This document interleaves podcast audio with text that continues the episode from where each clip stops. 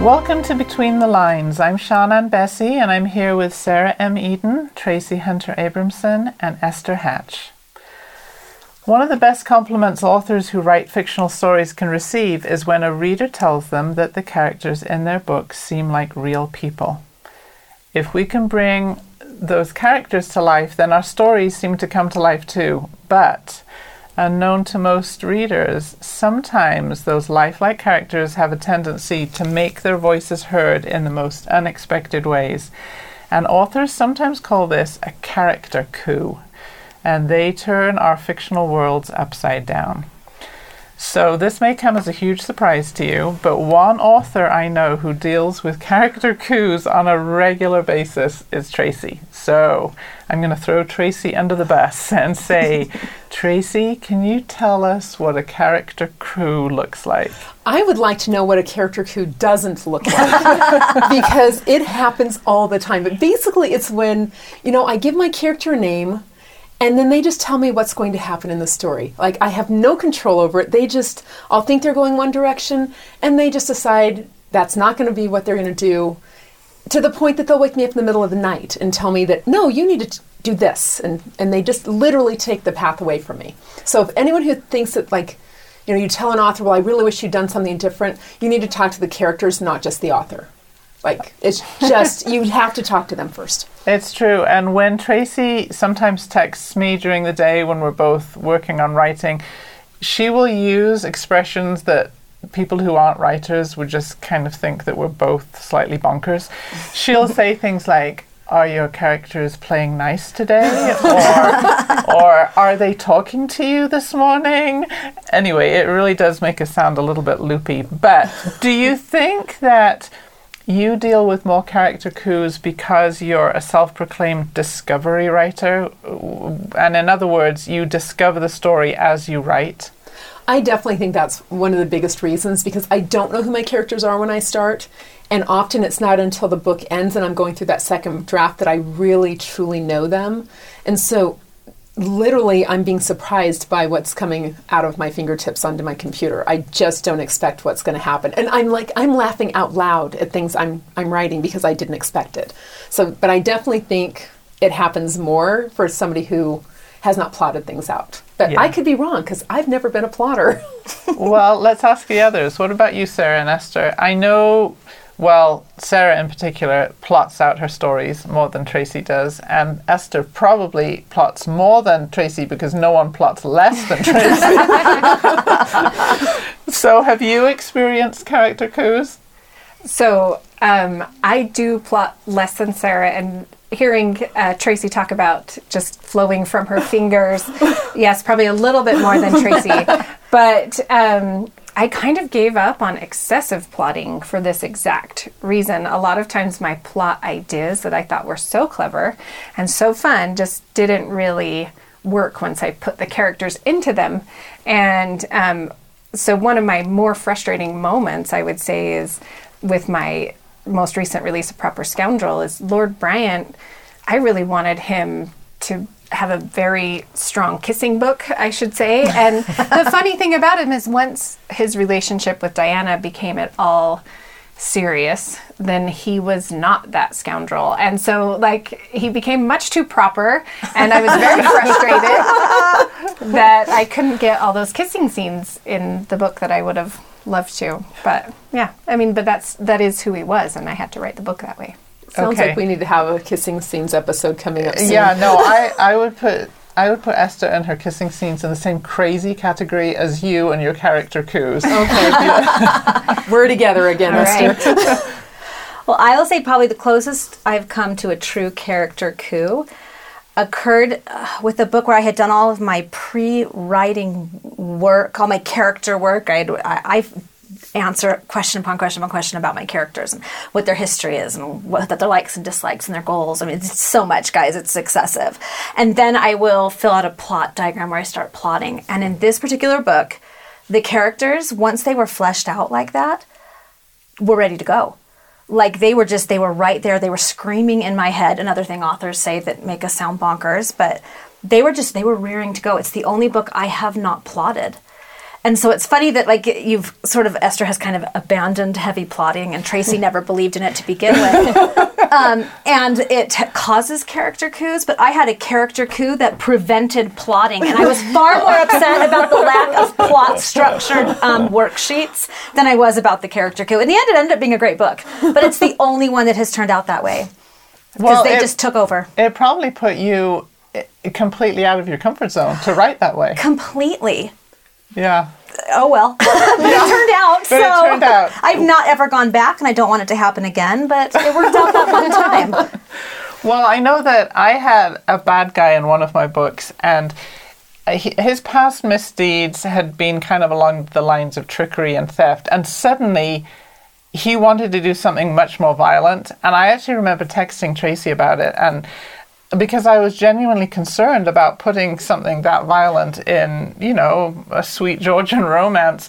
And her response was, Ooh, I want to read this one. And I thought, Oh, I asked the wrong person. but um, but it's fun to know that we've all kind of experienced this, and and I really do think that it happens as our characters come to life. So when it happens, I guess there's a fine line between you've had this original storyline that you kind of think this is the way your story is going to go, and suddenly your characters are veering out in left field. How do you know which path to take? How do you know which one to go with? Original storyline. Wait, what's that? Like, you mean plot? Like, I've got nothing. There is no original plot line to veer from. That, yeah, well, why did I even ask the question? I don't know. Somebody else might have an idea. Okay, Esther. well, I think I think if you twist a character to fit a plot, that almost never is going to work. I think it, it's very it's very much easier to do the opposite and twist your plot to to go with your character. I will say the only time so usually I give up with it right away. If I realize like I in my outline, sparse as it is, one page as it is, I had planned my characters to do A and I know that their character would never do that. They don't do it. Um, I will say the one time that I do kind of mold my characters a little bit, and I've noticed this trend is sometimes getting to the end of a novel, you have to either get everybody in the same place or you have to, you know, like I have had a few where I feel like I did have to push them a little, shove them a little bit so that they all ended up at the same place with the right frame of li- mind for the ending to happen. And so I think that is the one time that's the hardest for me to, because I think with a romance, especially, a lot of times it's like, well, in real life, if you're just in love with someone, you're just in love with them, and then everything's lovely from then on out. But in a novel, you usually have to have some sort of a climax, and so I do feel like I have to push them a little bit for a for an exciting ending. Yeah. I think for me, it's actually really kind of similar. I've found that um, when my plot veers from what I had originally thought it would be, and it's not usually by a ton, but it does happen, you know, little bits and pieces here and there, it's almost always because it, I realize it's not something the characters would do. Like Esther was saying, it's if you try to um, make your characters do something out of character or something they wouldn't do in order to fit a plot point, it always feels forced. So I tend to go back to my pre writing work and look through my character sheets and figure out what it is about that plot point that doesn't actually fit. Where did I get it wrong? And usually in there, I also find the solution because I realize, no, no, no, they would do this instead. And so it helps me keep guiding it in the right direction. So it's almost always an issue of trying to get characters to do something that they wouldn't actually do. Yeah, I agree, and and I feel like, and maybe we should title this the crazy episode because this is also going to sound crazy. but I I kind of think that the characters in your head stop talking if if you're leading them a way that they don't want to go. The flow of words disappears, and that's when you know you've taken a wrong turn. Um, and like you said, Sarah, maybe you're having characters do something that's out of character and not who they are. Um, so I guess the bottom line is our characters kind of become all powerful, like the all powerful genies. Um, so rather than having them not talk to you, have you ever had an experience where the characters wouldn't stop talking? Okay, all the time. Like seriously, there are 24 hours in the day, and the only four o'clock that I should be awake during is in the afternoon. Like there's nothing worse than four o'clock in the morning, and you wake up and you're like, seriously, now's when I'm going to get this inspiration of what these characters want to do. And of course, if I go back to sleep, I'm going to lose it. So I have to get up, and I do keep a notebook or my Alpha Smart next to my bed, and I will type it up, and then I can go back to sleep. Maybe. But they're, they're constantly, they won't shut up. Well, I remember going to a class that Sarah taught at a writers' conference. It, this is several years ago, and in it, I remember her saying that one of the best ways to have our readers connect with a character was to put them through something really hard and then make it even harder.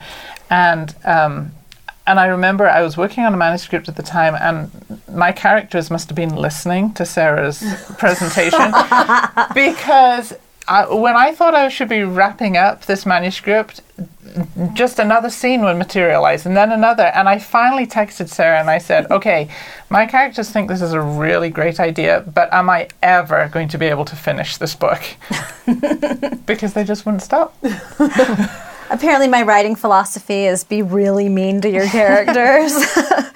um, I think the closest I've gotten to like characters that won't stop talking, it tends to happen with side characters who what who get into my head and won't stop nagging at me to write their story. Hmm. And so it's not even necessarily the story I'm working on then, but it's, hey, I should get a story too. Hey, here's who I am, here's what I want. And it's trying to keep them quiet long enough to finish what I'm working on while promising them I will eventually write a story for you if you'll just be quiet for five minutes. Oh, I love that. So that's where mine tend to come. It's characters who want me to move to the next project, and I'm not done with the one I'm on right now. That's too funny. I will say like this is probably literally my favorite thing about writing is um, when they do come to you and they um, won't leave your mind because I think that's when you are close enough to them and you have these dialogue scenes that come out of nowhere and you're like yes that's exactly what they would say and um, for me some of my best dialogue conversations between characters just come to me when I'm not writing, when I'm washing the dishes, which doesn't happen as often as it should, or showering, or just somewhere where I'm not supposed, where I'm like stuck doing something where my mind can wander. And it, I really feel like some of my very, very best writing has come in those moments. So even though it's sometimes four in the morning, I'm grateful for it. I, I really am because I think that is where my characters are most true to themselves and and really make some fun scenes. I love that. And that really is the magic. So, have you ever had a favorite character who surprised you by being or becoming or doing something different than you'd planned for them? I have to go back to some of my earlier books when I plotted a little bit more. and um, in a proper scandal, Grace had to trap a man like into marrying her within two weeks. And the funny thing about Grace was she was just a really sweet person. And so I had the hardest, hardest time getting her to the mindset where she agreed to this plot, even though like it was um, from the beginning that was what the story was going to be but i had multiple chapters of her finding trying to find a way out of this and i had never planned for that and it was what if i go work here? What if i do this? And um, i still kind of get messages sometimes of like i feel like she should have been able to try and find something else. And i'm like she tried. She really tried everything else she could think of to not have to trap this man into marrying her. And so um, that was kind of a big one for me. And i kept getting frustrated because i thought the plot was so fun. I just really wanted to write a plot where this young lady had to marry someone in two weeks but she just really didn't want to I think, I guess this might be a slight spoiler alert, but I think one of the ones for me was in Heirs of Falcon Point. Um, I have, I write the characters of two siblings, and the one who has the most role um, is Tess, but a secondary character is her brother Lars. And this kind of goes back to what Sarah said, where the secondary character is saying, What about me? What about me?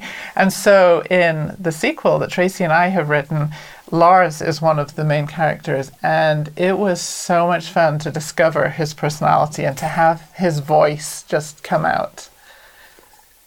Um, I think probably The character that surprised me the most was um, my character Stanley from my book For Love or Honor.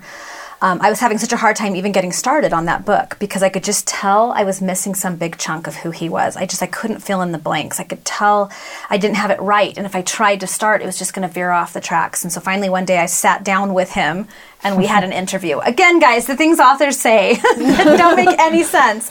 And just started asking him a whole bunch of questions, and nothing was that surprising. Most of it was he wasn't hardly even talking to me. And then I asked him, What is it you're actually afraid of? And that answer changed everything I understood about that character. And suddenly I knew him, and he was there, and he was present. And I was like, here we go. And the story just went from there. So he surprised me because he answered a question in a way I wasn't expecting, but it was so perfect. So that that was my biggest moment of that. That's awesome. So as I've said, I really don't plot, so it's kind of hard for me to know when they went off track. But one of the challenges I have writing suspense is often I'll get to about page 200 before I know who my bad guys are. And so I had done this like raffle thing where somebody got to choose to put their name in one of my books, and they decided they wanted to be the creepy bad guy. So I'd narrowed it down to two people. And so I have these little codes in my manuscript that I'm using for these two characters, trying to figure out who's gonna, who's who. And I get to about page 220, and I'm like, aha, I know who it is. This is great. And I put all of the names in, and 12 pages later, on page 232, I discovered I had the wrong bad guy and had to go change all of the names of those two characters. so it was, so that, I think that was the one that surprised me the most because I was, I wait until I think I know what's really happening, and then the story still took a twist I didn't expect. Oh, that's so funny. I love that. Thank you so much for sharing your insights and examples. It's kind of crazy to think that some of our favorite books would have turned out completely differently if the characters in the story hadn't staged a coup. so, thank you for listening in today. We hope that you'll join us again on Between the Lines.